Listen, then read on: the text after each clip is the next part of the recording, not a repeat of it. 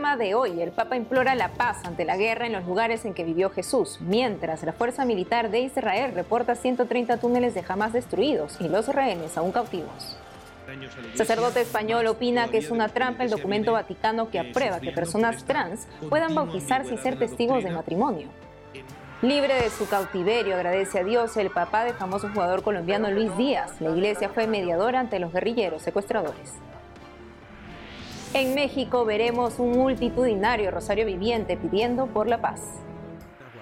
Desde Roma, en el mes en que recordamos a los fieles difuntos, le presentamos una iglesia cofradía del siglo XVIII para dar sepultura adecuada a los cadáveres abandonados. Hola amigos, bienvenidos a su noticiero con enfoque católico EWTN Noticias. Ya terminando la semana, es un gusto estar con ustedes informando desde nuestros estudios en Lima, Perú. Yo soy Natalie Paredes y Eddie pronto nos acompañará.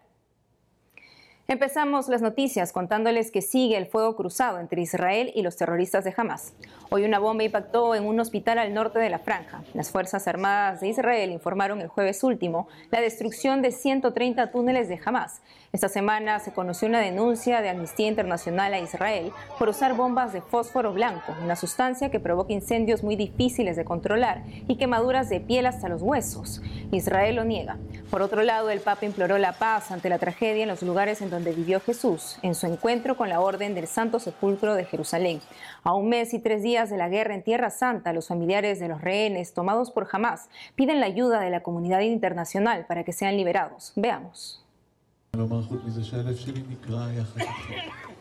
Entre lágrimas piden la liberación de sus familiares que están en la franja de Gaza, rehenes de Hamas. Hace un mes que no tienen noticias de ellos. El último martes 7 de noviembre, decenas de familias hicieron una vigilia frente al Muro de los Lamentos, el lugar más sagrado del Templo de Jerusalén para los judíos. En el evento se encendió una llama conmemorativa que será llevada por todo el mundo para generar conciencia y presionar por la liberación de los 240 rehenes que se llevó jamás el pasado 7 de octubre. Lo único que se sabe es que se encuentran en túneles subterráneos controlados por los terroristas palestinos. Los rostros de los rehenes fueron proyectados en distintos lugares de la ciudad. Mi madre le preguntó, Or, ¿qué está pasando? ¿Estás bien? ¿Está todo bien? Pero su única respuesta fue, Mamá, no quieres saberlo. Y se cortó la línea. Para mí cada noche que me voy a dormir y acuesto a mis hijos y sé que mi sobrina y mi sobrino están allí y sé que hay 30 bebés en Gaza en este momento, es simplemente insoportable. No puedo dormir y no entiendo cómo alguien puede dormir. Durante todo el mes, las protestas no se han detenido. En varios países, los familiares junto a cientos de ciudadanos tomaron las calles para exigir la liberación de los rehenes con distintos actos de protesta. En los Estados Unidos, uno de los países con más ciudadanos capturados por Hamas, se organizó un evento de protesta pidiendo su libertad. No tenemos una lista de los rehenes, no conocemos su condición, no tengo nada así que necesito su ayuda. En Austria realizaron una vigilia a la luz de las linternas, recordando que dentro de los rehenes también hay niños. Esta es Yael. Ella tiene tres años. Durante casi un mes no tenemos la menor idea de dónde está, si está viva, con quién y en qué condiciones y desafortunadamente ella es solo uno de los 13 miembros de mi familia que fueron secuestrados. En Francia la comunidad judía se reunió para rezar por los rehenes. En Italia, frente al Capitolio de Roma, colocaron varios coches vacíos pidiendo la ayuda del gobierno para traer de regreso a los niños. En Inglaterra, cientos de personas empezaron a gritar, tráiganlos a casa fuera de la casa del primer ministro. Muchos de los rehenes son jóvenes secuestrados en el Festival de Música Electrónica atacado por Hamas en el primer asalto. Otros fueron secuestrados en las ciudades cercanas. Familias, niños e incluso personas de la tercera edad están cautivos. Solo un pequeño grupo ha sido liberado. El gobierno israelí confirmó que no detendrá el ataque hasta que los rehenes sean liberados sin condiciones. Ahora les cuento que el Papa Francisco todos los días llama por teléfono al único párroco en la franja de Gaza para saber cómo están los más de 700 refugiados que alberga la parroquia La Sagrada Familia al norte de Gaza. Escuchemos al padre Gabriel Romanelli. La comunidad católica es una comunidad muy pequeña y como sabemos está en peligro. Eh, sabemos que él reza, él se preocupa, él eh, trata de hacer todo lo que está a su alcance para ayudar a toda la población, como digo, de un lado y de otro, eh, sin distinción. pero también como pastor se preocupa de la comunidad. y entonces le agradecemos y le agradecen toda la comunidad que espera la llamada tanto cuanto se pueda. Ahora hace dos días que casi no tienen, perdón, que no tienen internet, casi no tienen ninguna línea, ningún modo de conectarse, pero él hace lo imposible para llamarnos, para manifestar su cercanía. Sigamos pidiendo, queridos hermanos, eh, eh, bueno, y él dice que protejamos a los niños, que tengamos esperanza, que, que sigamos rezando, que a través, a través de él sentamos, experimentemos la cercanía de toda, de toda la iglesia. Eh, y Él da después la bendición eh, a todos. Y en Colombia, libre de su cautiverio, Luis Díaz, papá del famoso jugador colombiano del mismo nombre, fue recibido con emoción por sus familiares y amigos este jueves. Guerrilleros del Ejército de Liberación Nacional lo mantuvieron secuestrado por 12 días. Como lo reportamos, la iglesia facilitó la liberación del padre del delantero de Liverpool y de la Selección Nacional de Colombia. Luis agradeció a Dios por recuperar su libertad. Escuchemos. Espero que todos darle gracias a Dios por esta segunda oportunidad de traerme de a casa y agradecerle a todo el pueblo barranquero, a La Guajira y a Colombia por este gran apoyo que le han brindado a mi familia, de verdad. Gracias a todos, los quiero mucho. Muy pronto tendré la oportunidad de saludarlos y darles un abrazo. Muchas gracias, muchas gracias. Pasamos a otras noticias para contarles que la Oficina Doctrinal del Vaticano precisó en una publicación que un adulto o niño adolescente que se identifique como transexual puede recibir el sacramento del bautismo o ser testigo de un matrimonio. Para explicarnos a profundidad qué quiere decir este texto, estamos conectados desde Colorado, en Estados Unidos, con el Padre Francisco Delgado, fundador del programa de YouTube La Sacristía de la Vendée. Padre Francisco Delgado, qué gusto volver a tenerlo con nosotros en EWTN Noticias. ¿Qué quiere decir el texto publicado por el Vaticano?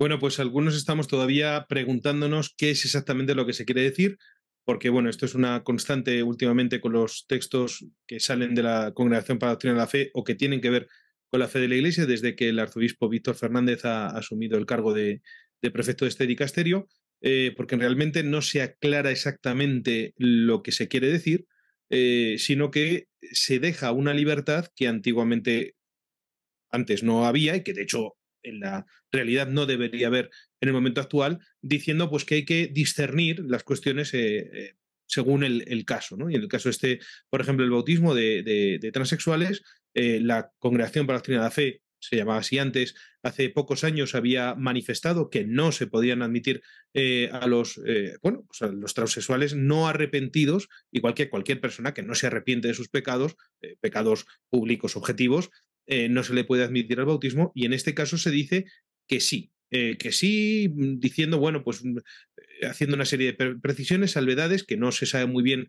a qué se refieren, pero que básicamente estarían dando un permiso que antiguamente pues no, no, no se daba, ¿no? entonces esto claramente no se está diciendo en ningún momento que se deba hacer, es decir, que un sacerdote cuando venga una persona en esta situación lo tenga que bautizar, pero tampoco se está diciendo que no se pueda, ¿no? Entonces, realmente no se tiene muy claro en el documento eh, qué es lo que se pretende, aunque como digo, esto no es algo raro últimamente.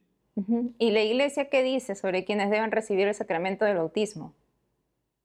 Bueno, la, la doctrina de la Iglesia es que para recibir el bautismo siendo adulto, evidentemente hablando de, transexuales en este caso, más como hace el documento, hablando de quien hubiera recibido una terapia hormonal, incluso una cirugía, etcétera, está hablando de adultos.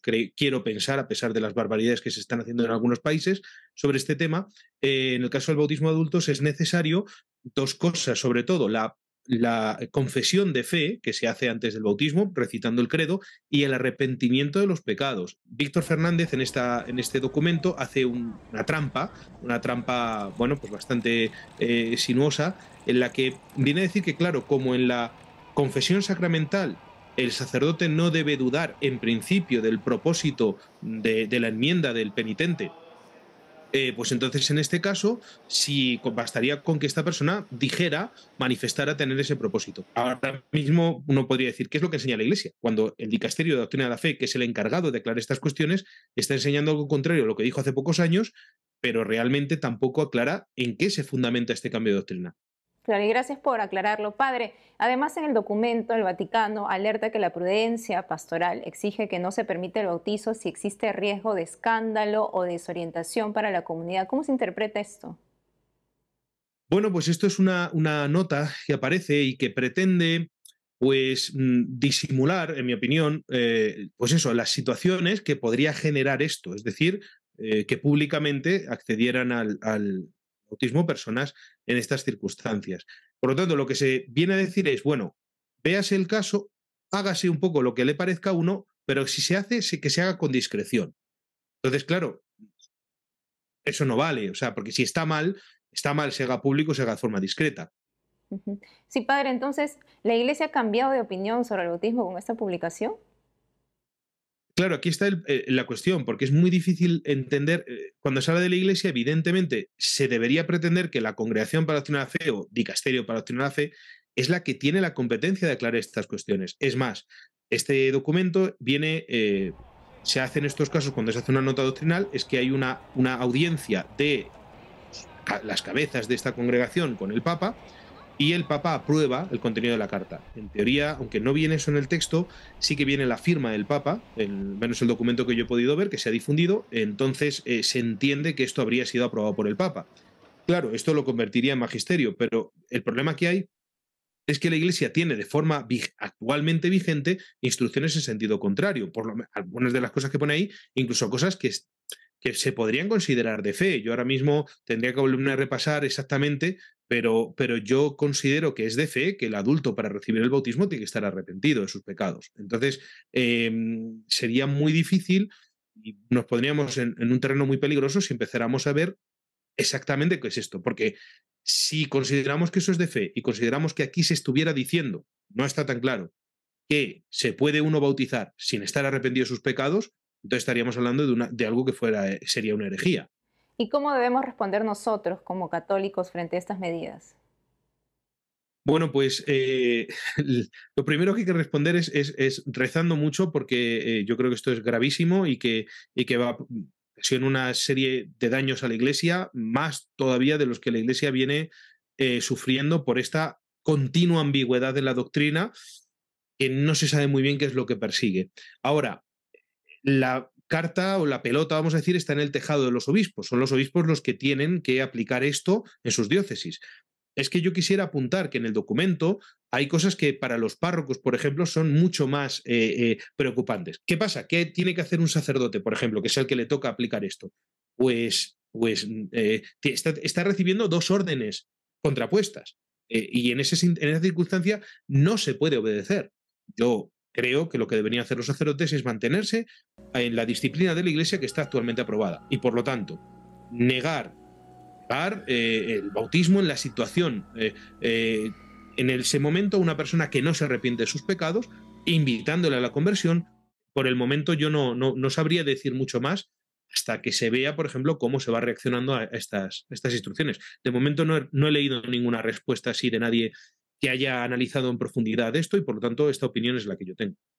Así es, padre, y le agradecemos mucho por explicarnos y profundizar más sobre este tema. Padre Francisco Delgado, gracias por la entrevista. Muchas gracias. Hacemos una pausa y al volver, en México veremos un multitudinario rosario viviente pidiendo por la paz. Además, hoy es la fiesta de San León Magno, uno de los pontífices más importantes de la antigüedad cristiana. Le contamos su vida. Regresamos con más noticias con Enfoque Católico.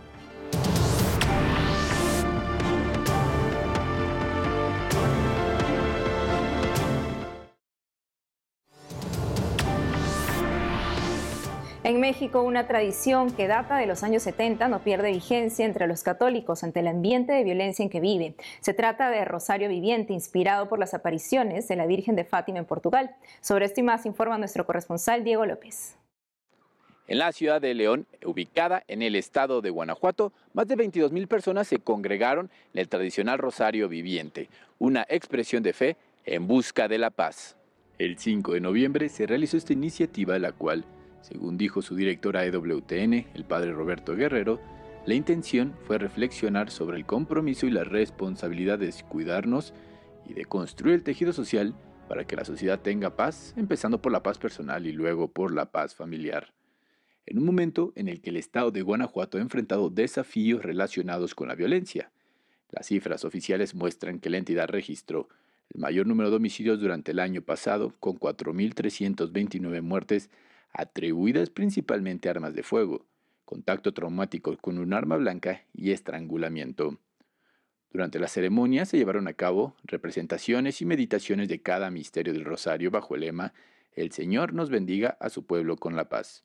Durante el evento del Rosario Viviente en el Estadio de León, el arzobispo de la ciudad, Monseñor Alfonso Cortés, pidió luchar en contra de la violencia y expresó su solidaridad con las familias que han sufrido su azote el sector médico del país defendió su derecho a la objeción de conciencia.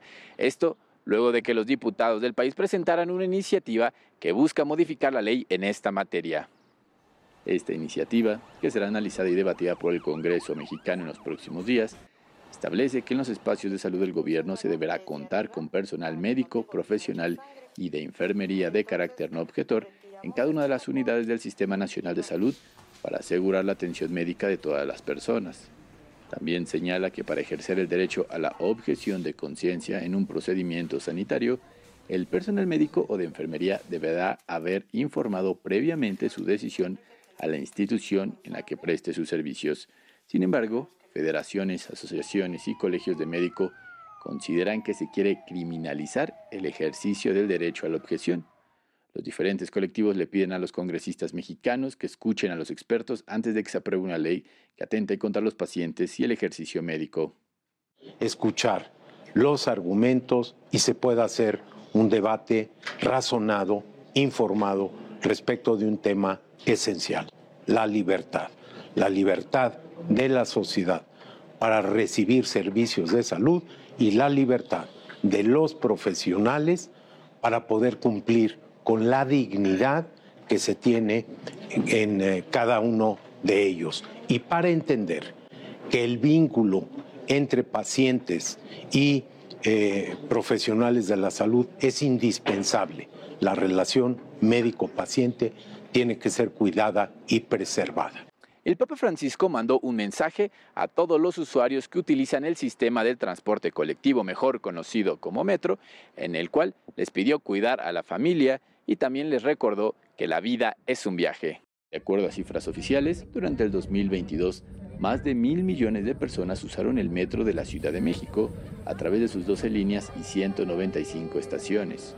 Con una extensión de más de 226 kilómetros, la segunda más grande de América del Norte, solo superada por la de Nueva York. En el mensaje que se transmite a través de las pantallas que se encuentran en las estaciones del sistema de transporte, se puede escuchar al Papa Francisco reconocer que viajar en este sistema puede resultar a veces aburrido y a veces incómodo debido a la aglomeración. Sin embargo, el Papa señala que este pedacito de viaje en metro es una imagen del viaje de cada uno de nosotros por la vida. La vida es un viaje, un viaje que da fruto. Les deseo que la vida de ustedes sea un buen negocio, que dé buenos frutos, frutos de amor, de paz, de serenidad, frutos de la familia. Cuiden la familia, cuiden los chicos y cuiden los viejos. Pues los viejos son la memoria. Reportó para EWTN Noticias, Diego López. Ahora les contamos que en Inglaterra el padre de una bebé en polémica por su grave enfermedad justificó por qué la bautizó a pesar de no ser católico. Hace poco un tribunal dictaminó retirar los auxilios mecánicos que sostenían la vida de Indy Gregory de ocho meses. En entrevista a un medio italiano, el padre de la bebé con enfermedad mitocondrial dijo, cuando estaba en el tribunal me parecía que me habían arrastrado hacia el infierno. Pensé que si el infierno existe, entonces debe existir también el paraíso. He visto cómo es el infierno y quiero que Indy vaya al cielo fueron sus palabras. Dean Gregory también expresó que una voluntaria cristiana le explicó que el bautismo iba a proteger a Indy y le abriría las puertas al cielo. Entonces estuvo más decidido a bautizarla y que también él y su esposa lo hagan. Ahora nos vamos a Bolivia. Se confirma la suspensión del ministerio sacerdotal al padre Eric Palomino, buscado por la policía por presunto abuso sexual ya no podrá celebrar la Santa Misa ni administrar los sacramentos. Hubo un intento de chantajear al cuestionado sacerdote por imágenes pornográficas encontradas en el teléfono móvil que el sacerdote había extraviado en un taxi. El propio sacerdote reveló que en dichas imágenes figuraba él mismo y pidió la suspensión de su ministerio. El otro hombre que aparece en el video habló con el obispo de la diócesis para decirle que no fue una violación, como denunciaron los medios. Aclaró que mantenía una relación íntima con el sacerdote. El obispo Robert Flock expresó estar profundamente apenado por un nuevo escándalo y antitestimonio para la iglesia en Bolivia. En noviembre recordamos en forma especial a las almas del purgatorio. De ahí que es propicio conocer un templo de hace siglos pensado especialmente para los muertos olvidados. Esta es la historia realizada por el programa Vaticano de EWTN.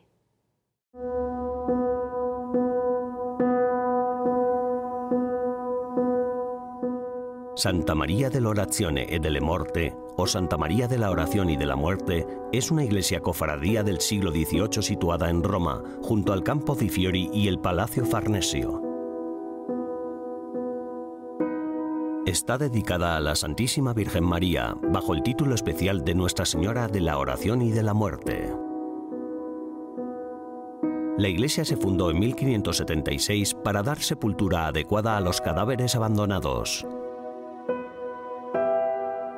aunque solía incluir enormes bóvedas donde se enterraban más de 8.000 cadáveres, la mayoría de las bóvedas fueron destruidas durante otras construcciones en 1886.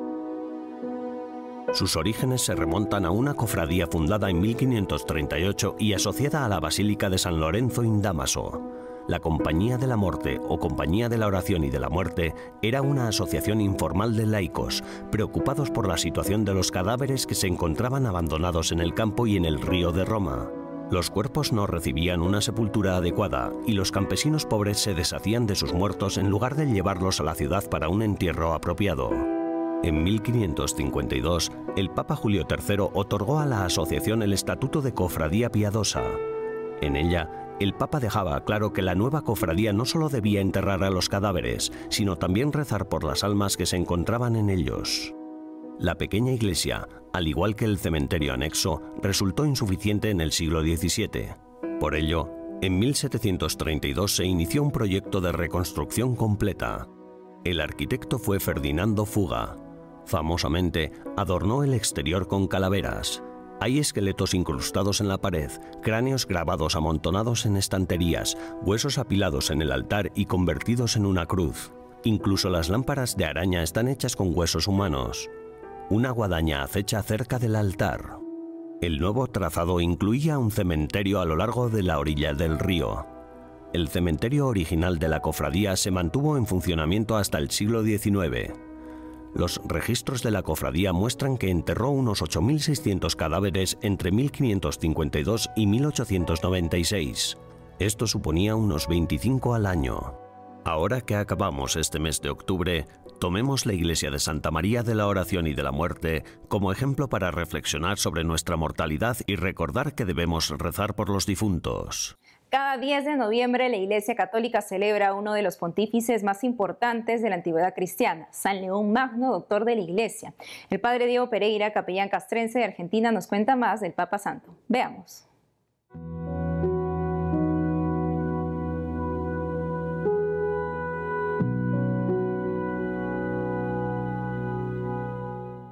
Estamos celebrando la memoria de San León Magno, el pontífice número 45 de nuestra historia, que estuvo en el lugar de San Pedro, en la misión de San Pedro, en la cátedra de Pedro, desde el año 440 al 461. Había nacido en Toscana, allá por el año 390, y le debemos a San León Magno como pontífice, podríamos decir, un gran trabajo en favor de la unidad, la unidad del ámbito civil, sabemos de su célebre enfrentamiento desde la convicción con la palabra para disuadir a Atila el Uno que no invadiera Roma, sabemos que la fama de Atila era que donde pasa Atila no crece ni el césped, y él pudo con la convicción de la palabra disuadirlo de esta invasión. Y en el orden de lo doctrinal, podríamos decir que trabajó mucho por esa unidad y luchó especialmente contra algunas herejías muy peligrosas. Una de sus magníficas intervenciones en el concilio de Calcedonia, donde allí enviando él una carta a esos 600 obispos congregados en el lugar, la que llamamos Carta Dogmática Flaviano, el Tomus Leonis, y allí él defiende claramente la divinidad de Cristo y también defiende la plena humanidad de Jesús. El Papa León afirma la total consustancialidad de Cristo con el Padre por su divinidad y su total, total consustancialidad con nosotros por su humanidad, ¿no? defendiendo verdaderamente la grandeza y el gran misterio de la encarnación en su realidad más honda y más profunda. Tal es la intervención de León que se dice de él que San Pedro había hablado por boca de León.